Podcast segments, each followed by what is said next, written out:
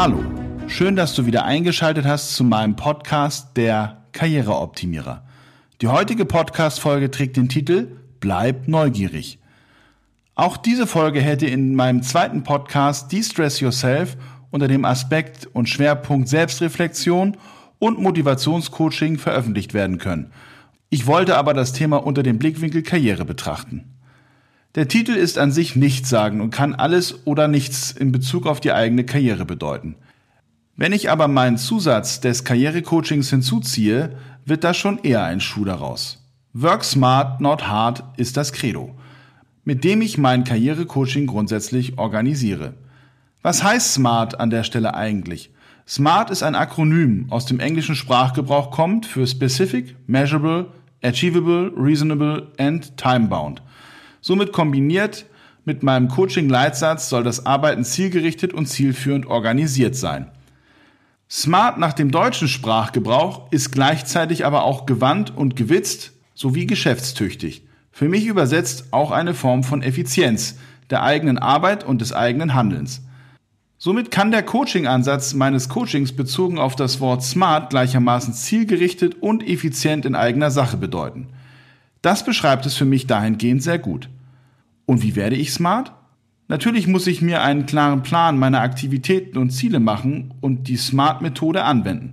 Gleichzeitig bin ich aber dann besonders effizient, wenn ich beispielsweise meine Fertigkeiten und meine Arbeit so organisiere, dass ich mir die vorhandenen Hilfsmittel und technologischen Errungenschaften zunutze mache, wo immer es geht oder finanziell abbildbar ist. Und da kommen wir auch zum Link zum heutigen Podcast-Titel. Gerade in Bezug auf Tools und Hilfsmöglichkeiten ist die Entwicklung so rasant, hier den Anschluss zu behalten ist an sich schon teilweise schwer. Um aber hier smarte Effizienz möglich zu machen, ist ein permanenter und intrinsischer Verbesserungswunsch vonnöten und natürlich darf auch keine Angst vorhanden sein, neue Software, Technik oder Methoden einfach mal auszuprobieren. Ich erlebe das bei mir immer wieder, vor allem an technischen Gimmicks rund um den Computer, das Smartphone oder deren Peripherie. Hier ein neues Headset, dort ein neues Smartphone, hier eine neue App. Ich probiere es alles aus. Es muss nicht immer was kosten, aber selbst das hindert mich nicht an meinem Optimierungswillen. Und ich gebe zu, neue Headsets auszuprobieren ist ja gleichzeitig auch etwas, was mich an der Stelle vielleicht auch modern, trendy oder up-to-date wirken lässt. Nicht nur nach innen, sondern auch nach außen. Und Karriere, das wissen wir alle, ist nicht nur Können, sondern auch gekonntes Auftreten auf allen Ebenen. Das wusste schon Karl Zuckmeier in seinem Theaterstück Der Hauptmann von Köpenick gekonnt in Szene zu setzen. Also, dieses Mal ein Appell an dich, bleib neugierig für eine optimale Smartheit.